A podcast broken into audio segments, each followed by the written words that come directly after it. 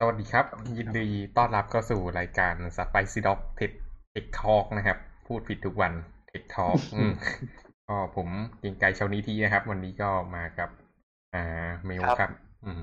ครับ เมลครับ เออชยุทธพงษ์พรหมยะครับ ครับ ก็วันนี้เราก็จะมาคุยกันเรื่อง อ่าเทคโนโลยีทั่วๆไป ซึ่งวันนี้จะเกี่ยวกับแฮชนะครับ ก็เป็นตอนที่สามแล้วสำหรับรายการของเรา ก็อืมอ่าอยากจะบอกทุกท่านนิดนึงว่า โอเค จุดประสงค์ของรายการนี้ก็คือเราต้องการมาเรียกอะไรแชร์และทบทวนความรู้กัน ก็ก็ก็เลยจะมีการพูดคุยกันในมุมมองที่แบบมีความเป็นส่วนตัวด้วยนิดนึงเพราะฉะนั้นบางทีมันอาจจะมีข้อมูลเนื้อหาบางอย่างที่มันคลาดเคลื่อนไป อันนี้ก็อ่าสามารถอ่าแจ้งกันมาได้ว่าถ้าเกิดเห็นตรงไหนที่มันคลาดเคลื่อนไป โอเค ก็เดี๋ยวเรามาเข้าเรื่องหัวข้อแฮชชิ่งกันดีกว่า ครับ ก็อะเดี๋ยวให้เมลเปิดเลยครับ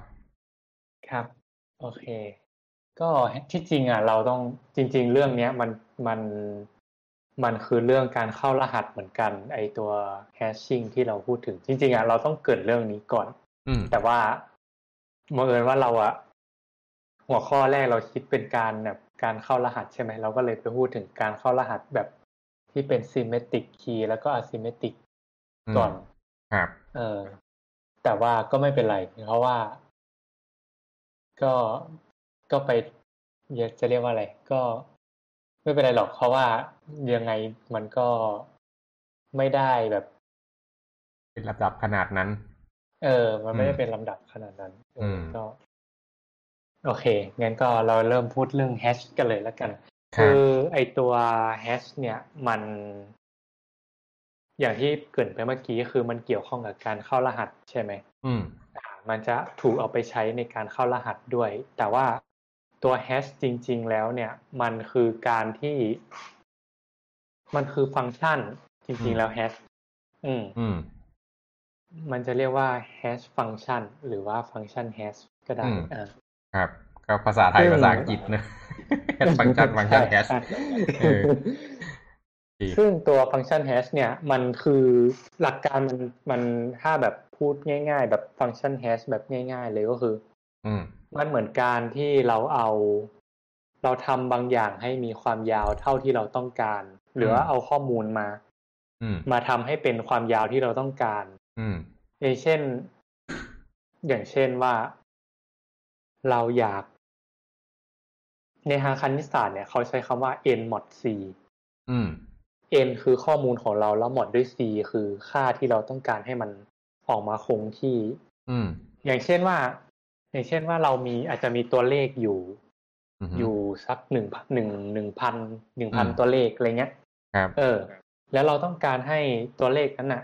มันมันแสดงแทนด้วยตัวเลขในค่าศูนย์ถึงเก้าสิบเก้า อืม เราก็จะเอาตัวเลขหนึ่งพันที่เรามีอาจจะเป็นแบบห้าร้อยสิบแปดสองร้อยห้าสิบหกหรือว่าอะไรก็ว่าไปอืมแต่เราพอเราเอามาหมดด้วยค่าหนึ่งร้อยอะอืมค่าหมดก็คือหมดดูโลเนาะหารอืมแล้วเอาตัวเศษมาเศษเหลือเป็นผลลัพธ์อืมอ่าครับ ใช่ก็ถ้าเราหมดด้วยร้อยเนี่ย ค่าที่ได้อะมันจะอยู่ระหว่างศูนย์ถึงเก้าสิบเก้าอืมไม่ว่าค่าจะตั้งแต่ศูนย์ถึงพันเนี่ยเอามาหมดด้วยร้อยอะค่ามันจะเหลือแค่ศูนย์ถึงเก้าสิบเก้าอืม ครับอืมมันก็จะได้ความยาวที่เราต้องการ อืม อือืมมอย่างเช่นว่าถ้าเราเอาห้าร้อยสิบแปดมาหมดด้วยร้อยเนี่ย มันก็อืจะมเหลือแค่สิบแปดใช่ไหมอืม อืม อืม ซึ่ง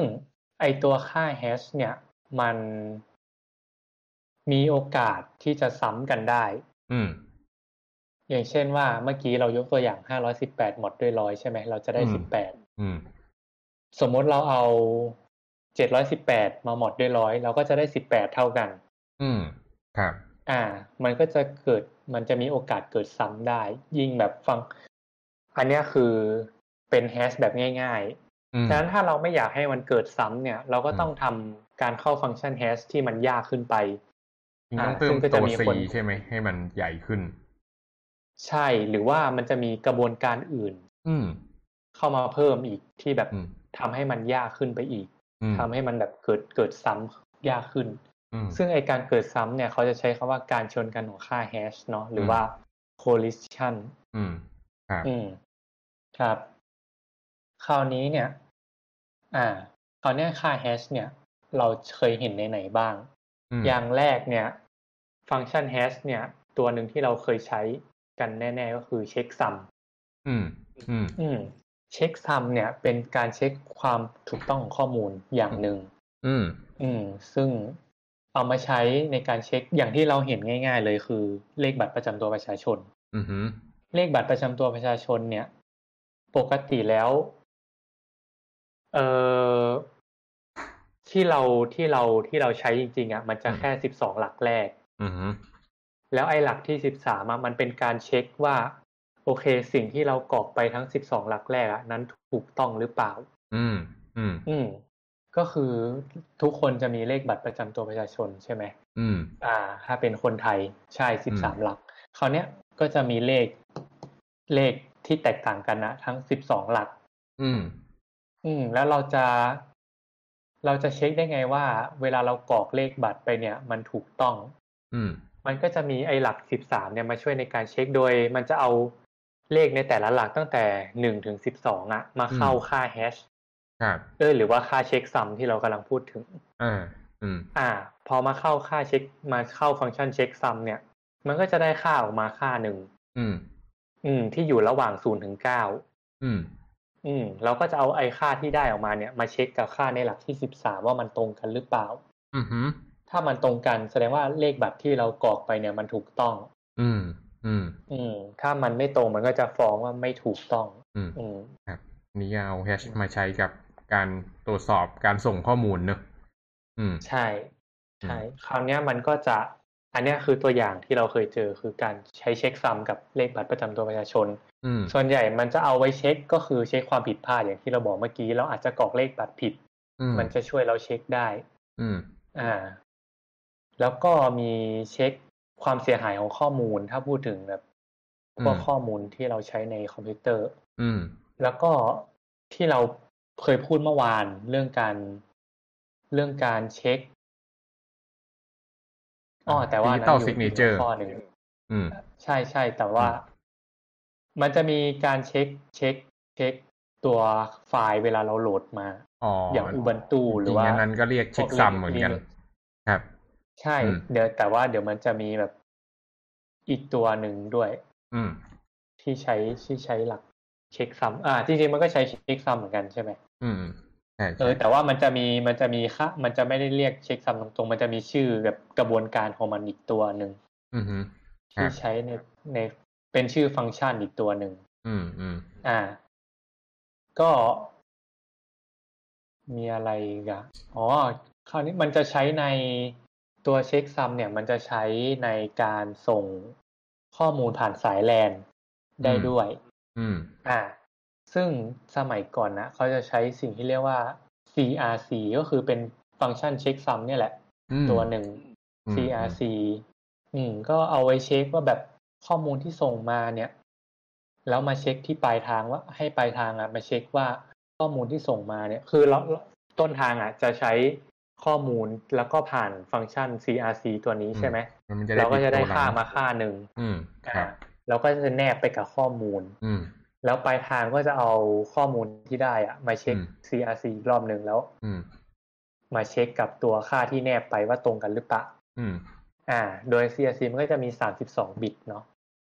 อันนี้ที่เขาโอ้ที่แบบมีที่เคยใช้กัน CRC สามสิบสองบิตเลยเหรอใช่อืม CRC 32แต่ว่า อืมนั่นแหละ มันก็มีช่องโหว่เพราะว่าเนื่องจากว่ามันทำด้วยกระบวนการทางคณิตศาสตร์มันก็สามารถแบบหา หาแบบว่าช่องโหว่จากครับกระบวนการนั้นได้อยากจะขอเสริมเรื่อง CRC นิดหนึ่งอืมอืมก็ของ CRC เนี่ยเอ่อนอกจากที่มันจะเช็คความถูกต้องของข้อมูลแล้วเนี่ย มันทำ Data Recovery ได้ด้วย อืมอืมอ่าหมายความว่าสมมุติว่าพอมันเช็คซ้ำไม่ถูกแล้วเนี่ย มันทำกระบวนการอะไรบางอย่างกับข้อมูลที่มันได้รับมันเนี่ย แล้วมันสามารถฟิกได้ว่าตกลงแล้วตำแหน่งไหนของข้อมูลอะมันผิดกันแน่ อืม อืม ก็มันจะมีวิธีการของมันอยู่ ซึ่งจำไม่ได้แล้วเคยตอนนั้นเคยเรียนตอนปอตรีอาจารย์ให้คำนวณ ซึ่งอ่ามันจะสามารถ recovery ได้ประมาณหนึ่ง คือสมมุติเสียไปแค่ข้อมูลอาจจะเสียแค่ หนึ่งถึงสองเปอร์เซ็นเนี้ยอาจจะยังแก้ได้ แต่ถ้าเกิดเสียมากๆก็คือแก้ไม่ได้ ครับอืมจำเลขที่แน่ชัดไม่ได้ อืม ครับผมอืมมันก็จะใช้การเช็คซัมมาเช็คแบบข้อมูลที่อยู่รอบๆใช่ไหมอืมใช่คืออืมมันมันเหมือนกับว่า อ่า มันเหมือนกับว่ามันมันจับข้อมูลมาสับเท่ากับ อ่าจำนวน ECRC เนี่ยอืมอืม แล้วก็เวลามัน modulo แต่ละแถว ได้มาปุ๊บอะมันจะต้องได้ข้อมูล match กันอืมแล้วก็ถ้าเกิดมันไม่ตรงกันปุ๊บมันจะ อ่า มันจะมันจะเปลี่ยนบอกค่าได้เลยว่าแถวตรงไหนผิดอะอืม แต่จำไม่ได้เหมือนกันว่าขั้นตอนทำยังไงครับอืมอืม อืม ก็มันเอาไว้เช็ค ไอ้พวก bad sector อะไรพวกนั้นด้วยไหมใช่ใช่ครับใช้ด้วย คือเวลาเราเขียนไฟล์ลงไป hard disk เนี่ย มันก็มีปัญหาเดียวกันเนี่ยอะว่าไม่แน่ข้อมูลที่เราเขียนลงไป อาจจะเกิด bad sector เขียนลงไปใน bit นั้นไม่ได้พอดีเงี้ย อืม ก็เวลามี CRC อะไรพวกเนี้ยถ้าเกิดข้อมูลมันยังไม่เสียหายไปมากนัก มันก็จะยังกู้ได้อยู่ อืมอืมแผ่นซีดีเนี้ยหนักเลย ลองจินตนาการถึงแผ่นซีดีโอ้โหแผ่นซีดีเคยเป็นสิ่งสิ่งที่ทันสมัยเนี่ยแต่ตอนนี้หาใช้ไม่ได้แล้วอืมอืม เวลาหยิบกันไปหยิบกันมา มันโดนขูดเป็นรอยกระจุยกระจายแต่มันก็ยังอ่านกันได้อยู่ สังเกตดูเวลาอ่านแผ่นซีดี เด็กยุคนี้เกิดไม่ทันแล้วมั้ง เวลาเสียบแผ่นซีดีที่เน่าๆลงไปเนี่ย มันจะหมุนวีดแล้วมันก็ปล่อย แล้วมันก็วีดปล่อยอยู่อย่างนั้นน่ะทำท่าเหมือนว่ามันจะอ่านไม่ได้แต่อยู่ไปอยู่มามันดันอ่านได้เฉยเลยอืมอืม เพราะว่ามันมี มันไม่ใช่มี CRC แค่ชั้นเดียวมันมี CRC มันมีการเช็คอย่างเงี้ย หลายหลายหลายเลเวลอีกต่างหากอืมอืมแล้วมันก็พยายาม solve ของมันจนออกมาได้ว่าจริง ๆ ข้อมูลมันคืออะไรกันแน่ แต่ส่วนใหญ่ที่มันหมุนวีดวีดอย่างนี้บ่อยๆก็มักจะไม่รอดแล้วล่ะอืมอืมครับ อืมครับ โอเค มันก็ อ่า โอเค คราวนี้ตัว CRC เนี่ยก็อย่างที่บอกว่า มันเป็นกระบวนการก็คือทุกอย่างที่เราพูดถึงเนี่ยมันผ่านกระบวนการทางคณิตศาสตร์เนาะอืม เออ ซึ่งมันก็จะมีนักคณิตศาสตร์ที่สามารถวิเคราะห์ได้ว่า เออ เราสามารถแบบคำนวณการย้อนกลับของค่า CRC ได้ อืม เราก็จะรู้ข้อมูลต้นฉบับใช่ไหมอืม ใช่ ก็อืมอารมณ์เหมือน Data Recovery เมื่อกี้แหละ อืม อืมครับ คราวนี้เนี่ย มันก็ก็เลยจะทำให้ยากขึ้นใช่ไหม อืม เออผมเออ ตอนแรกสงสัยเหมือนกันว่า อ่าแล้วพอแบบ พอแบบว่า ถึงแม้ว่ามันคำนวณย้อนกลับไปได้ แต่มันก็ถ้ามันผ่านฟังก์ชันแล้วมันไปแก้ข้อมูล อืม คืออ๋อควาเข้ามใจโหดละความโหดร้ายมันอยู่ตรงนี้ ความโหดร้ายมันอยู่ที่ว่าสมมุติเราใช้ CRC เนี่ย แต่ว่าเกิดเราอยากจะส่งข้อมูลอื่น แต่ได้ CRC เดียวกันน่ะอืมอืม แล้วทีเนี้ยเราส่งไปอย่างเงี้ยแล้วเราดันใช้ CRC เป็น Digital Signature เงี้ยอืมอืม มันก็จะบอกว่าเออข้อมูลที่ส่งไป valid เหมือนกัน แต่ว่าความเป็นจริงมันไม่ได้เป็นข้อมูลที่เจตนาจะส่งจริงๆไงอืม อืม อันเนี้ยก็เลยอันตราย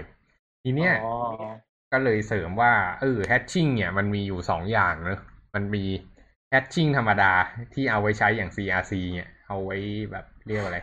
ตรวจความถูกต้องของข้อมูลแบบเล็กๆ น้อยๆ เอาไว้ทำ Data Recovery เนี่ยหรือการทำมอดูโลจากเลขหนึ่งร้อยเลขหนึ่งพันอะไรก็ตามเนี่ย อันนี้มันเป็นแฮชชิ่งแบบเรียกอะไร ดอกดอย ไม่ไม่ได้พิเศษอะไร อืม แต่ว่าทีเนี้ยมันมีแฮชชิ่งอีกชุดหนึ่งที่เป็นแฮชชิ่งในหัวข้อที่เรา คุยคุยกันอยู่เนี่ยเขาเรียกว่าคริปโตกราฟิกแฮชชิ่งอืมอืมก็จะเป็นแฮชชิ่งอัลกอริทึมอีกชุดหนึ่งที่มันออกแบบมา อ่า เพื่อความปลอดภัยเป็นพิเศษอืมอืม มันก็จะไม่ได้แบบไม่ได้ใช้มอดูโลธรรมดา มันก็จะมีการแบบจับนู่นผสมนี่อะไรอย่างนี้ใช่ไหม ใช่ มันก็จะทำท่ายาก อืมอืมซึ่งเดี๋ยวจะขอเล่าคุณสมบัติของ Hatching Algorithm คร่าวๆ ให้ฟังณตอนนี้เลย อืม ก็คือ Hatching Algorithm เนี่ย อ่า Hatching Function แล้วกัน อืม ค่าผลลัพธ์ที่ได้เนี่ย อันที่หนึ่งเลยเนอะจะต้องเป็น Fixed Length ก็คือมีความยาวเท่ากันหมด สมมุติมันเป็นแฮชชันสามสิบสองบิตเนี่ย ไม่ว่าจะเอาข้อมูลสั้นแค่บิตเดียวหรือยาวเท่าไหร่ก็ตามอะ จะต้องรีเซลจะได้ออกมาสามสิบสองบิตเสมอ อืม อืม อันนี้ อ่า น่าจะรู้กันอยู่แหละ แล้วก็อีกเรื่องหนึ่งที่ฟังดูเป็นเหมือนเรื่องเรื่องแบบอ่าไม่ไม่ค่อยน่าจะเกี่ยวแต่ก็เกี่ยวก็คือ จะต้องคำนวณได้เร็วด้วยแอชชิ่งเนี่ยไม่สะไม่ควรจะใช้อ่ากระบวนการท่ายากมากนะควรจะเป็นกระบวนการที่ทำได้อย่างรวดเร็ว อืมครับ เพราะฉะนั้นสังเกตดูว่าเวลาที่แฮชชิ่งต่างๆแฮชชิ่งอัลกอริทึมต่าง ๆ เนี่ยแม่งโคตรเร็วเลย อืม อืมอืม แล้วก็อ่า ถ้าเกิดเป็นก็เรียกอะไรคริปโตกราฟิกแฮชชิ่งเนี่ยก็คือการอ่าแฮชชิ่งที่ใช้กับการเข้ารหัสเนี่ย มันจะต้องมีคุณสมบัติเพิ่มอีกอย่างหนึ่งก็คือ สมมุติเรา hashing ได้ข้อมูลมาชุดหนึ่งเนี่ยอ่าเป็นเป็น hash value ที่มันเข้า hash มาแล้วเนอะถ้าเกิดเราครับเปลี่ยน bit ใด ๆ ก็ตามข้างในเนี้ย แม้แต่ bit เดียวอะ่ะ เขาบอกว่าอย่างน้อย อ่า เรียกว่าอะไรอะความแตกต่างของ hash value อีกอันหนึ่งที่เปลี่ยนออกมา จะต้องมีค่าประมาณห้าสิบเปอร์เซ็นก็คือต้องเปลี่ยนไปแบบครึ่งครึ่งเลย จากค่าเดิม คือไม่ใช่ว่าเปลี่ยนน้อยแล้วค่า hash ก็เปลี่ยนน้อย อย่างเช่น ถ้าเกิดเราใช้มอดดูโลด้วยค่าหนึ่งร้อยเอาเลขมามอดดูโลด้วยค่าหนึ่งร้อยเนี่ย ถ้าเกิดเราสลับเลขไปหนึ่งเลขเนี่ยมันก็เปลี่ยนนิดเดียวถูกปะ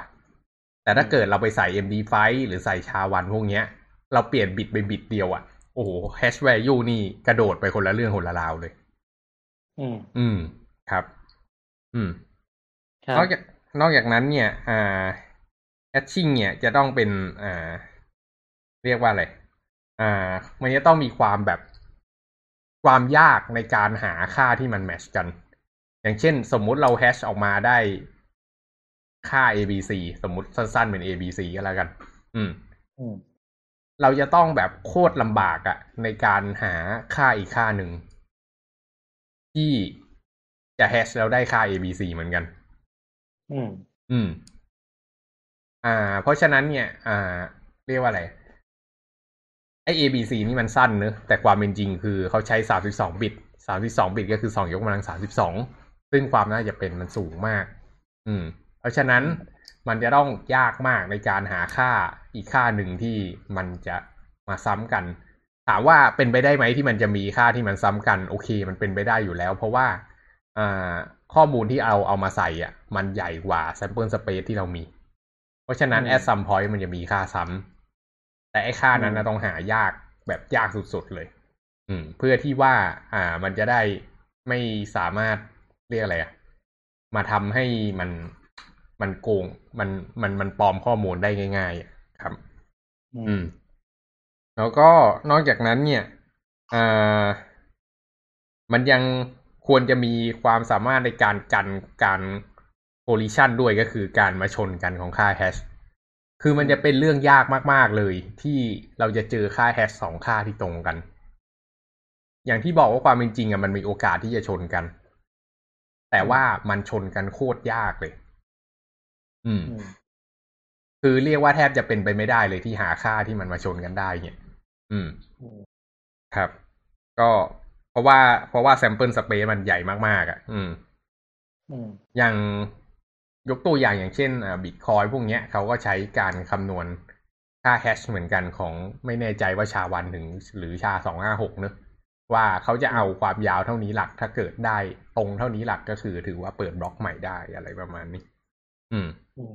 โอเค พี่แกพูดไปหมดแล้วอะแย่แล้วอืม เออโอเคนั่นแหละ มันก็ก็คือ จริง ๆ ก็คือจะบอกว่าพอแบบพอมันมีตัวหนึ่งเนี่ยทำไมมันต้องมีตัวต่อไปใช่ไหมอืมคือพอมี CRC สามสิบสองเนี่ยมันก็จะมีแบบ SSH v หนึ่งใช่ปะ SSH v สอง SSH ตัวต่อไปเรื่อยอืมๆซึ่ง ก็คือก็อย่างที่พี่แกบอกคือ มันมีโอกาสที่ SSH ข้อมูลไหนนะ SSH หรือ SSA SSH SSH สีเขียวเชียวๆอะนะ ใช่ เออ อืมอันนี้ไม่รู้จักเหมือนกัน อืม ครับครับ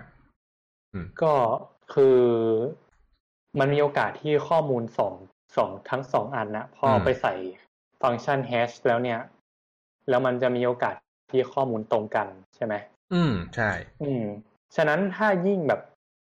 ยิ่งแบบฟังก์ชันมันง่ายๆอะข้อมูลมันก็จะตรงกันง่าย อืม อืม หรือว่าแบบยิ่งยิ่งเรากำหนดแบบเราอยากได้ความยาวน้อยๆอย่างเงี้ยอืมโอกาสที่ข้อมูลมันจะตรงกันอะ มันก็จะมีมาก อืม อืม ฉะนั้นมันก็เลยมีคนแบบก็พยายามแบบพัฒนา hash function ก็จะมีแบบ CRC สามสองที่เราพูดไปใช่ไหม SSH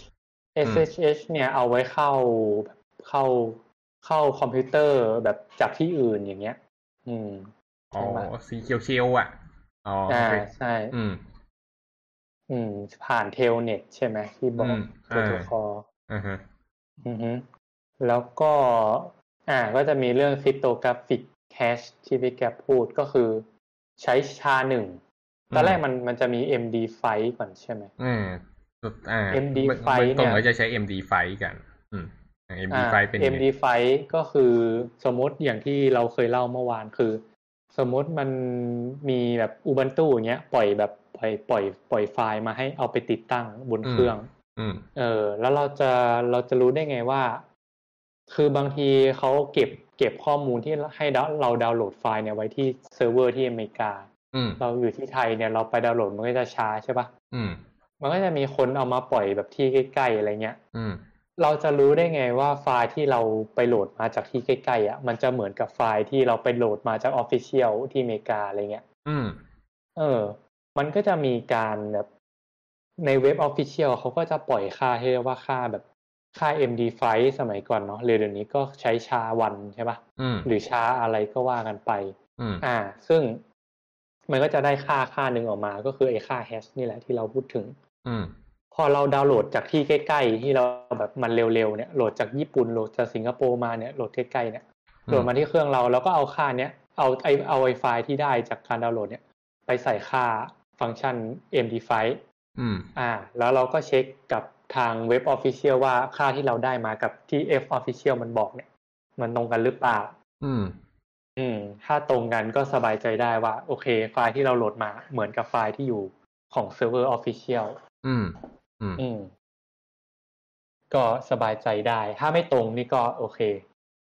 ก็ลบขอให้ทิ้งโชคดีลบทิ้งได้ ถ้าถ้าถ้าไม่ตรงบอกเลยว่า ลบทิ้งอย่าเปิดต่อครับ อันตราย อืม อ่า ก็ก็จะมี MD5 ใช่ไหม แล้วก็มีชาวัน ชาวันเนี่ยก็คือใช้ร้อยร้อยหกสิบบิต อืม อืม ซึ่งโอกาสที่แฮกเกอร์จะปลอมแปลงไฟล์ให้มันตรงกับ Official เนี่ย โอกาสมันก็จะสองยกกำลังร้อย ร้อยหกสิบใช่ป่ะอืมอืมอ๋ออืม MD ไฟสามสิบสองเนอะใช่ไหม MD5 หรือ128แปดครับร้อยยี่แปดอืมชาอ่าวันร้อยหกสิบยังทองอืมเลขกันเนี่ยก็เมื่อกี้เหมือนกันคราวนี้ความทนทานของ hash function ไอชาอืมวันกับ MD5 หรืออะไรก็ตามเนี่ยอืมความทนทานเนี่ยมันจะอยู่ที่ไหนก็อย่างที่พี่แก๊ปบอกเมื่อกี้ คือ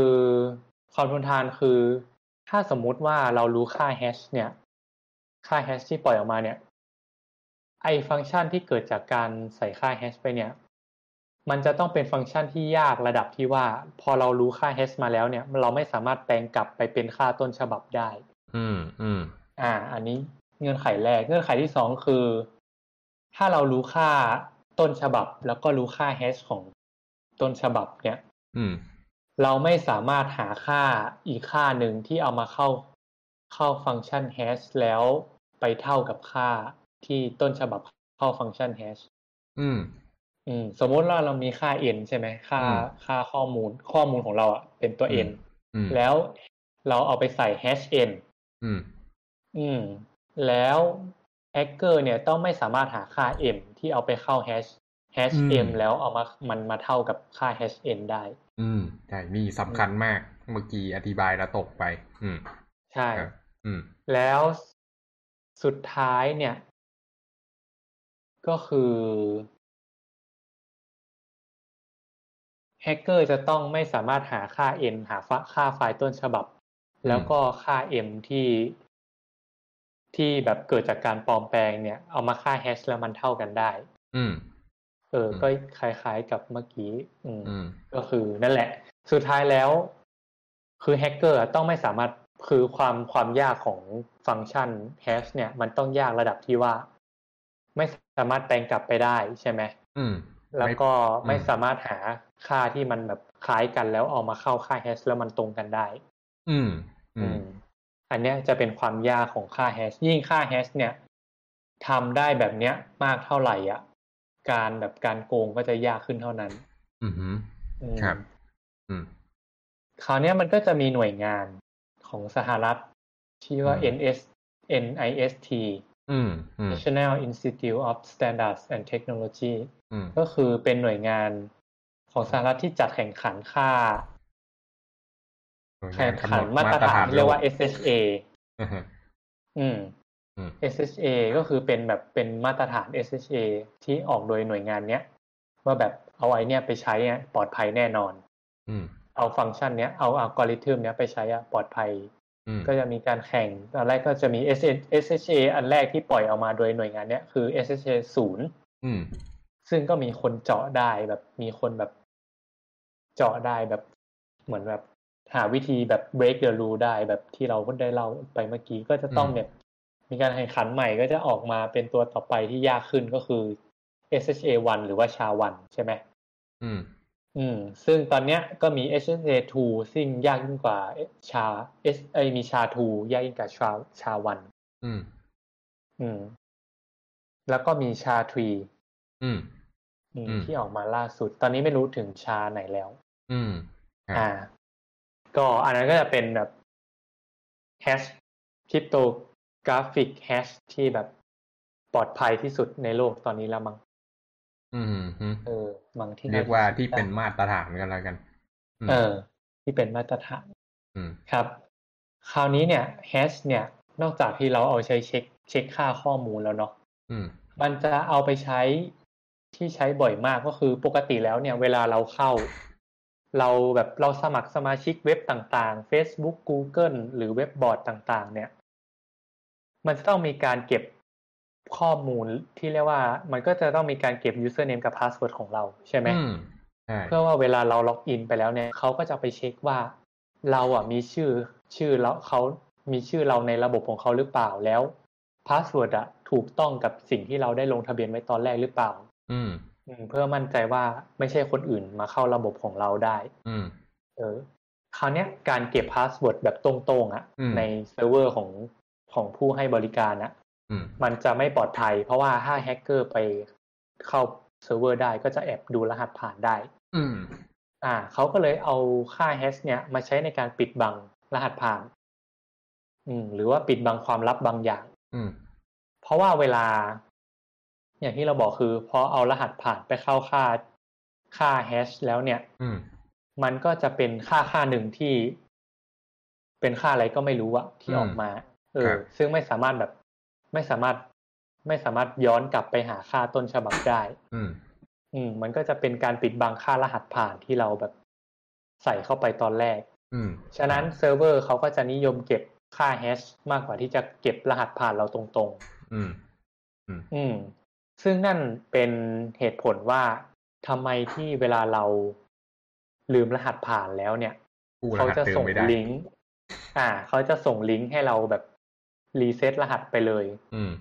เขาจะไม่ได้ส่งให้เราแบบไปแก้ไปแบบปะครับเขาจะไม่ส่งรหัสเดิมมาให้เราอะพูดง่ายๆใช่อืมเออเขาจะให้เรารีเซ็ตรหัสผ่านอย่างเดียว เพราะว่า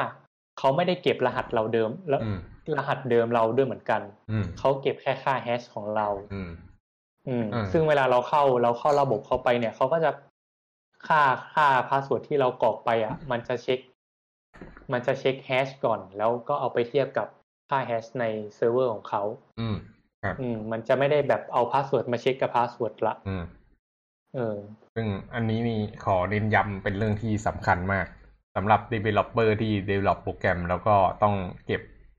อ่า ต้องมีระบบ username password ข้างในระบบ ห้ามเป็นอันขาดที่จะเก็บ password ของ user ลงไปในระบบของเราเองอืมแบบ plain text อย่างน้อยจะต้องใส่ hash เสมอ อืมครับ ซึ่งใส่ hash เนี่ย ก็ยังไม่ปลอดภัยซะได้วยซ้ำถ้าจะบอก อืมอ่า ถามว่า hash นี่ reverse ได้ไหม โอเค โดยทฤษฎีแล้ว hash reverse ไม่ได้ แต่ปัญหาก็คือ username password ของ user ไอ้ไอ้ password ของ user เนี่ย มันดันไม่ใช่สิ่งที่อ่ามีความหลากหลายมากนัก ถ้าสังเกตดู password หนึ่งสองสามสี่ห้าหกเป็นสิ่งที่อ่าได้รับความนิยม ครองแชมป์ทุกปี อืม เป็น password ที่อ่าถูกใช้งานเยอะที่สุดอืมอืมทีเนี้ย เพราะฉะนั้นก็คือสมมุติ อ่า สมมุตินะว่าเราโจมตีเข้าไปถึง Database อ่า table ที่เก็บ username password เนี่ย แล้วเราก็ได้ค่า hash มา แล้วเราก็ดันรู้ว่า เอ้ย นี่มัน อ่าร้อยี่แปดบิตนี่หว่า ใช้ MD5 แน่เลยเงี้ยอืมอะเราก็บอกเลยว่า เฮ้ย ไหนลองเอาหนึ่งสองสามสี่ห้าหกมาใส่ MD5 สิ แล้วเราก็ค้นดูว่ามันมีแฮชไหนที่มันตรงกับค่านี้บ้าง ถ้ามันตรงกันก็แปลว่าไอ้ยูเซอร์พวกนั้นน่ะอ่าใช้ใช้อันนั้นหมดเลย อืมหนึ่งสองสามสี่ห้าหกอืม แล้วทีนี้จะทำไงให้อ่าปลอดภัยกว่านั้น สิ่งที่เขาทำกันก็คือแทนที่จะใช้ password เปล่าๆเนี่ยเออเขาใส่อ่าสิ่งที่เรียกว่า salt เข้าไปด้วย อย่างเช่นอ่า user ใส่รหัสมาหนึ่งสองสามสี่ห้าหก อ่าเราอาจจะมี salt ที่ระบบของเราเก็บไว้ใน source code หรือ environment ว่าอ่า A B C D แล้วก็เอาหนึ่งสองสามสี่ห้าหกมาบวก A B C D แล้วก็ค่อยจับใส่ hash แล้วค่อย save ลง Database อืมทีเนี้ยไอ้ค่าที่ save ลงไปตรงเนี้ย มันก็จะเวลาแฮกเกอร์แกะ Database ตรงนี้ออกไปเนี่ย ถ้ามันไม่รู้ salt มันก็จะแกะ อ่า password ของ user ไม่ได้แหละ อืมอืม จริงๆ มันเป็นเรื่องซีเรียสมากเลยนะไอ้เรื่อง Database หลุดออกไปแล้วค่า hash มาบอกว่าโอ้โอเค ผมเข้าค่า hash แล้วเนี่ยมันก็ยังมีโอกาสอยู่ดีที่อ่าแฮกเกอร์มันจะยัง reverse ออกมาได้ อืม แล้วก็อีกอย่างหนึ่งก็คือปัญหาก็คือ user เนี่ย ดันตั้งรหัสผ่านหลาย ๆ เว็บเหมือนกัน อืมอืมสมมุติเขามาหลุดที่ระบบเรา ได้ไปว่า อ๋อเขาใช้รหัสนี้ อ่า อะไรแล้วอะก็ไปลองกับเว็บโฮมสวีทโฮมอะไรเงี้ยอืมอืมแล้วเขาก็อ๋อไอ้นี่อีเมลนี้เหรอ ไหนลองเอาอีเมลนี้ไปเข้าแล้วโฮมสวีทโฮมดูบ้างสิแม่งเข้าได้เฉยเลยอะไรอย่างนี้ อืมอืมครับ ก็ ก็เป็นเรื่องอันตราย เรียกว่าเป็นความ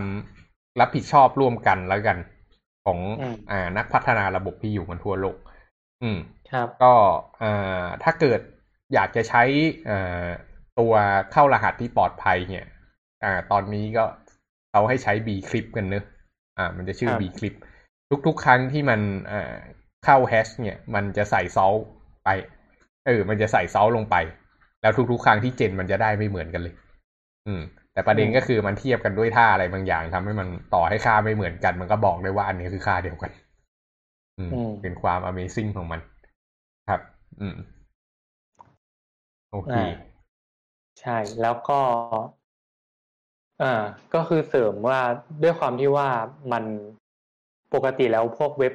เว็บสมาชิกเว็บบอร์ดต่างๆ เนี่ยเขาจะกำหนดแบบจำกัดตัวอักษร password เนาะเขาไม่ได้อืมแบบ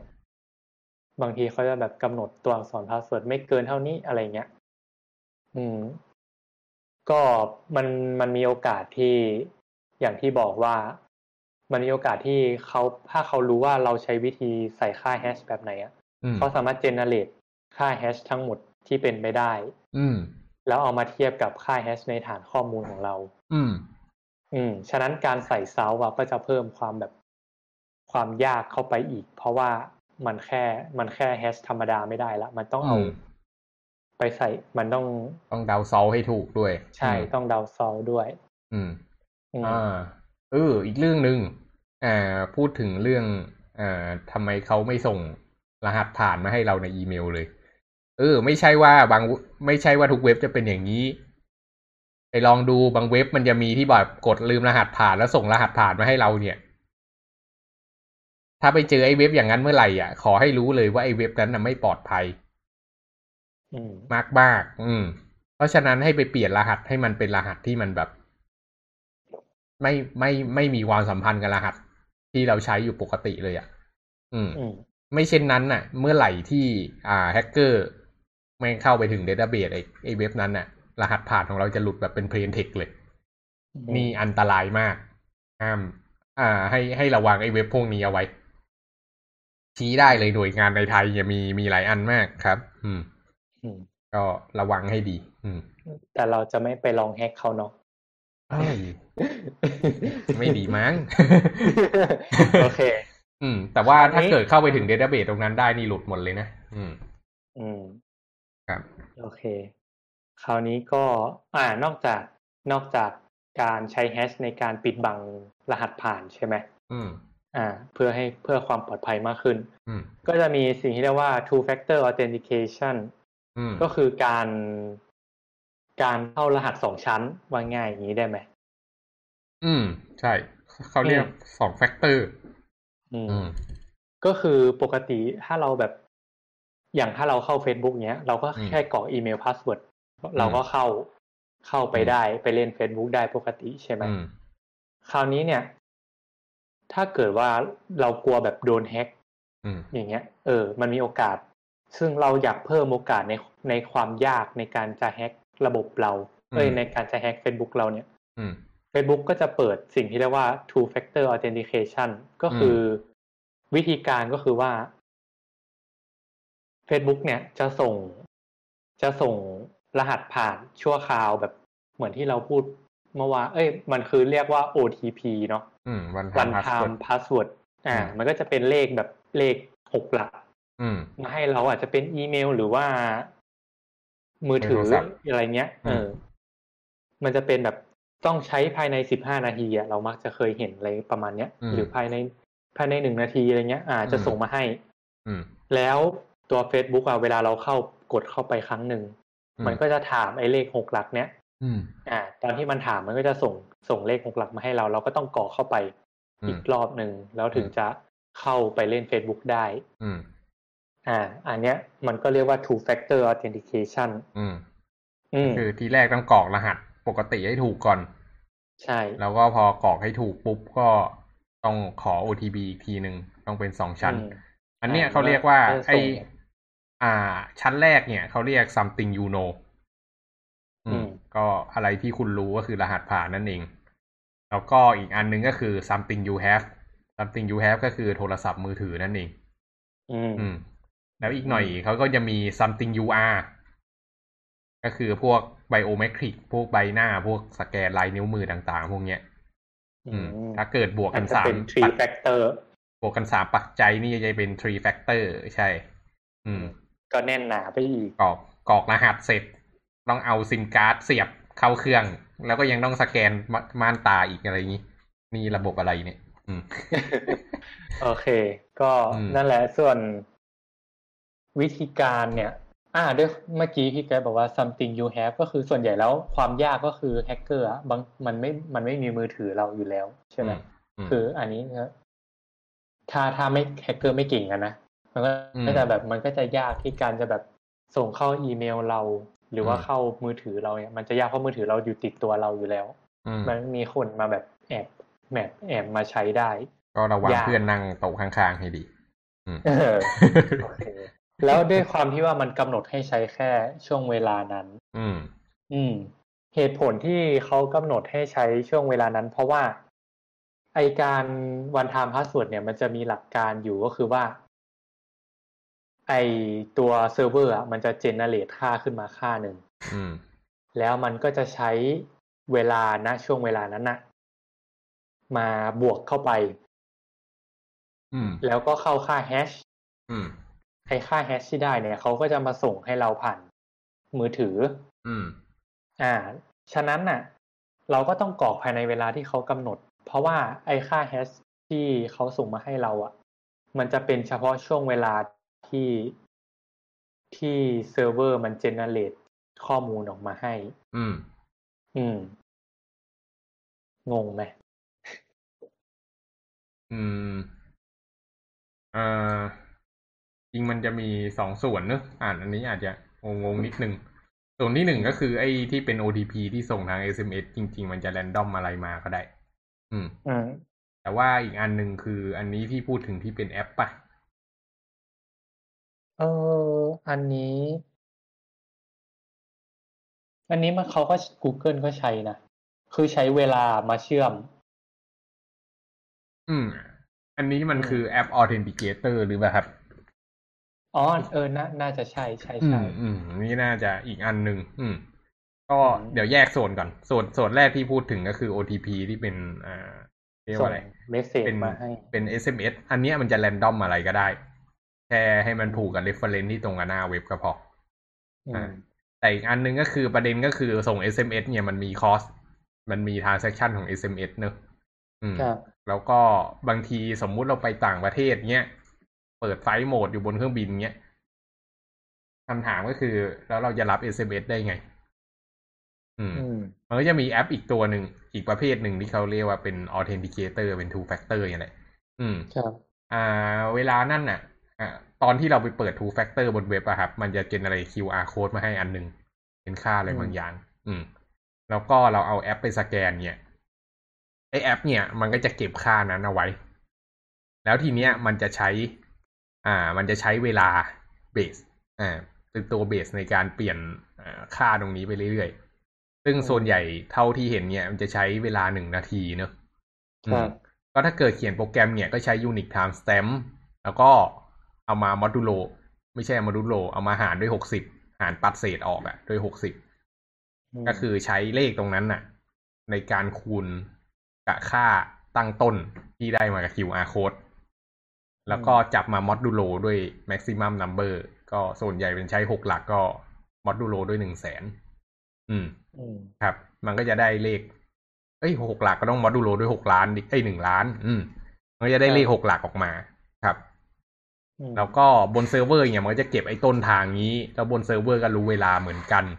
อืม พอสองฝั่งมีข้อมูลแบบเดียวกัน ก็ expect ว่าถ้าเกิดกรอกเลขนี้ไปที่เวลานี้ มันจะได้ค่าตรงกันกับเซิร์ฟเวอร์อืม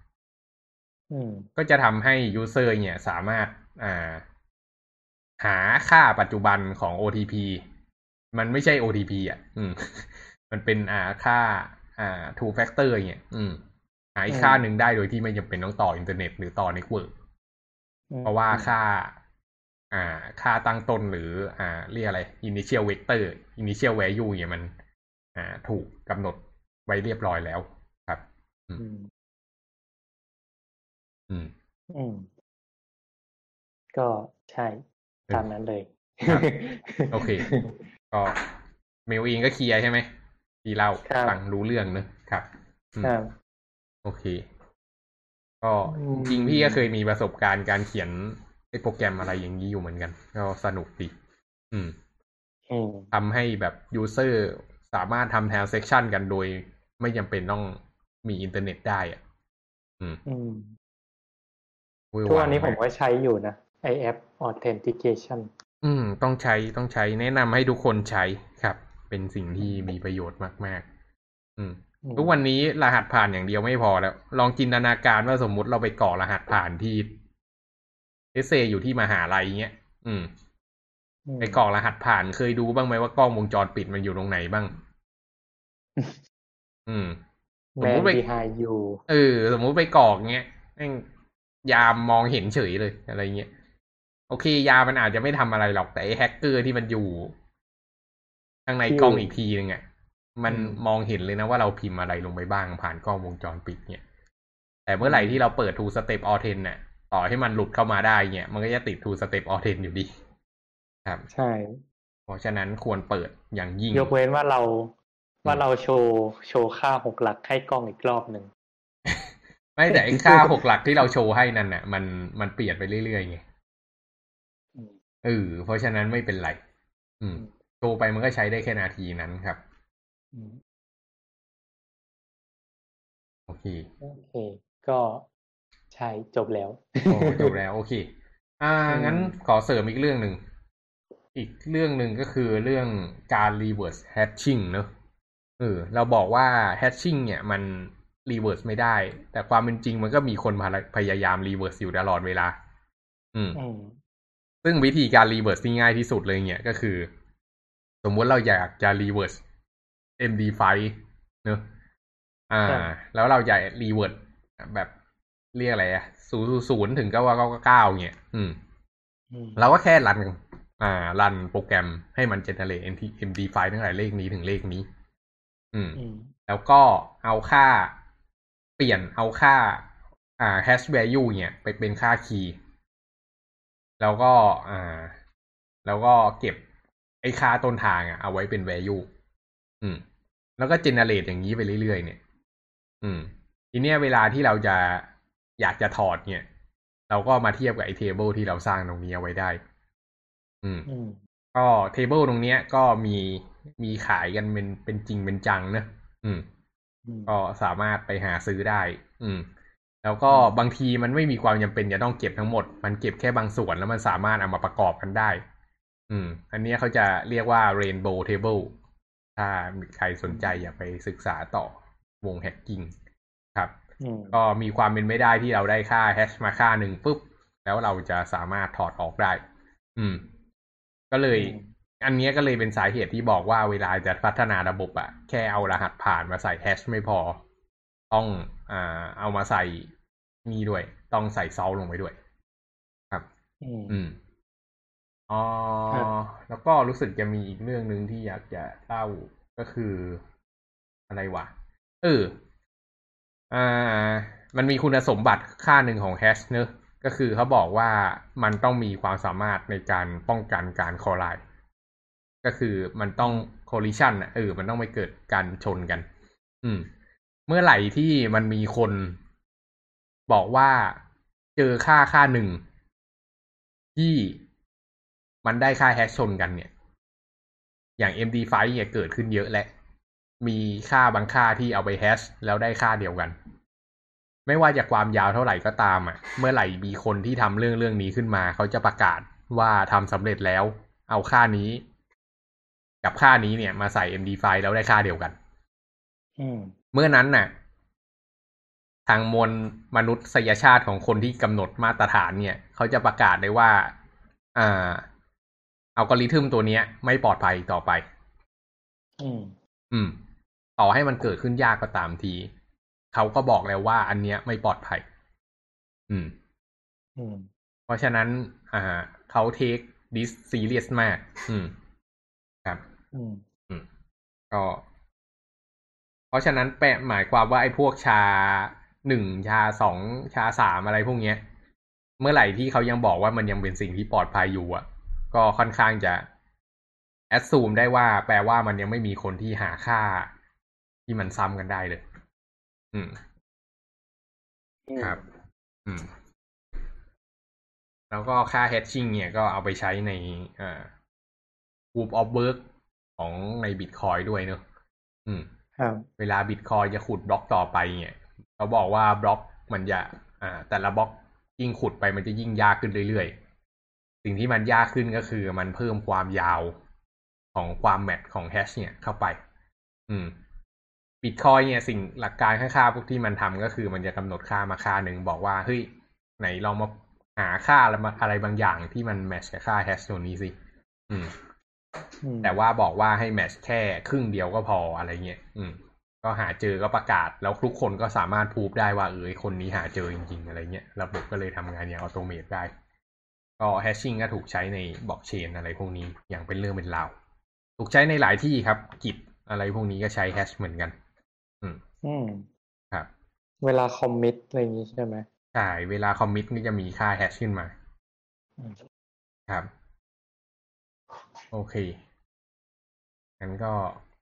มีอะไรจะเสริมกับแฮชชิ่งอีกไหมครับ อืมเขาบอกว่า เนื่องจากว่าค่าแฮชเนี่ยเพื่อแบบเพื่อเพิ่มความยากมันมันก็จะมีคนคิดวิธีอืมที่ทำให้การเข้าค่าแฮชเนี่ย มันอืมช้าลงอืมหมายถึงว่าพอเวลาไปเข้าฟังก์ชันปกติแฮชมันเร็วมากใช่ไหมอืมเวลาเข้าแฮชเข้า MD5 เข้าชาวันอะไรเงี้ยอืมมันจะเร็วมากได้ค่าออกมาทันทีอืม เขาก็จะมีคนคิดกระบวนการที่ทำให้การเข้าแฮชเนี่ย มันทำได้ มันต้องใช้เวลานานขึ้น อืมครับ อืมฉะนั้นการแบบการจะเจเนเรตขึ้นมาใหม่เนี่ย มันก็จะยากขึ้นอะไรเงี้อืยมอืม อืม อืม ก็ใช้ computing power ให้เยอะขึ้น ครับ ใช่ ซึ่งอันนี้ก็ต้องบอกว่ามันเป็นคนละจุดประสงค์กันกับ อ่า ไอคุณสมบัติตอนแรกที่บอกว่าแฮชต้องเร็วเนอะ ไอพวกแฮชต้องเร็วเนี่ย มันสำหรับการเอาไว้ทำพวก Data อ่า Recovery อะไรพวกนั้นต่างๆ อันนั้นเลยต้องอาศัยความเร็ว แต่อันนี้มันต้องป้องกันการโจมตี ก็เลยควรจะทำให้มันช้า อืมอ่าอืม อืม โอเค ก็ประมาณนี้ อย่างนี้เราก็น่าจะจบ อ่า session ของพวกเรียกอะไร encryption และ hashing เนอะอืม part แรก session season แรก to intro to cryptography เราจะต้องลง cryptanalytic เนี่ยหรือว่าแบบต้องมาถอดรหัสอะไร วิธีการ reverse อะไรพวกนี้ไหมน่าจะลึกไปครับ อันนั้นเราต้องเขียนนะถ้าอย่างนั้น อืม โอเคอืมอ้อเดี๋ยวไว้ว่าอีกที ก่อนจะจบเรื่องนี้ฝากไว้อีกเรื่องหนึ่งก็คือ อ่า อย่าคิดว่า เรียกอะไร อย่าคิดว่าไอ้อัลกอริทึมในการเข้ารหัสอะไรพวกนี้มันทำกันง่าย อย่าคิดว่าอัลกอริทึมการทำแฮชชิ่งพวกนี้จะทำให้ปลอดภัยได้ง่าย จริง ๆ แล้วมันคือทำโคตรยากเลยอืมอืม เราอาจจะคิดว่า เฮ้ย ความเป็นจริงแล้ว ถ้าเกิดเราไปใช้อย่างเขามันก็มีมันคนส่วนใหญ่มันก็ใช้กัน มันก็เดาได้ใช่ปะล่ะว่าเราใช้อะไร เพราะฉะนั้นเราเขียนเองเลยก็แล้วกัน อืม แต่มันกลายเป็นว่าไอ้การเขียนเองของเราเนี่ย บางทีมันทำให้เกิด pattern อืม โดยที่เราไม่รู้ตัวอืมอืม บางทีเวลาเราเอาข้อมูลมากางกันเนี่ย เราจะเห็น pattern ที่แบบชัดเจนเลยว่า อ๋อไอ้นี่มันมี repeat ตรงนี้นี่หว่าอะไรเงี้ย มันไปเกิดสุ่มแถวๆนี้มากกว่า อืม แล้ว อ่า ทีเนี้ย พอมันเกิดอย่างนี้ปุ๊บ ไออัลกอริทึมของเราก็จะถูกแกะต่อให้มันเราทำเองก็ตามทีอะอืมอืม ในทางตรงกันข้ามถ้าเกิดไปใช้ของเขาอะ เขาได้ฟูลพูฟออกมาหมดแล้วว่าสิ่งพวกเนี้ย มัน เขาได้ระมัดระวังและออกแบบมาแล้วอย่างดีอืมอืมเพียงแค่เราต้องอ่าศึกษาวิธีการ implement ให้ถูกต้องไอการใช้คริปโตกราฟิกอัลกอริทึมพวกเนี้ยก็จะปลอดภัย อืมครับ ครับ ก็น่าจะประมาณนี้ครับ อืมครับ อย่างนี้วันนี้เราก็จบเอาไว้เพียงเท่านี้กันละกัน แล้ว เอ่อ เดี๋ยวมาเจอกันใหม่ในครั้งต่อไป โอเค น่าจะเป็นเรื่องอะไรดี อืม อะไรนะ ที่เราพูดไว้ก่อนโปรโตคอลอ๋อ OS OSI 7 layer เนอะครับ OSI 7 layer ครับ เป็นเรื่องที่เรียนกันแต่โลกความเป็นจริงไม่ค่อยได้ใช้เท่าไหร่อืมโอเค แต่ไม่เป็นไร ก็เป็นพื้นฐานที่ดี งั้นเดี๋ยวครั้งหน้าครับเราจะมาคุยกันเรื่องพวกโปรโตคอลพวกเน็ตเวิร์กกัน มาดูกันครับว่ามันเป็นอะไรยังไง ได้ครับ งั้นวันนี้ก็ขอจากไปแต่เพียงเท่านี้ โอเคครับ สวัสดีครับ สวัสดีครับ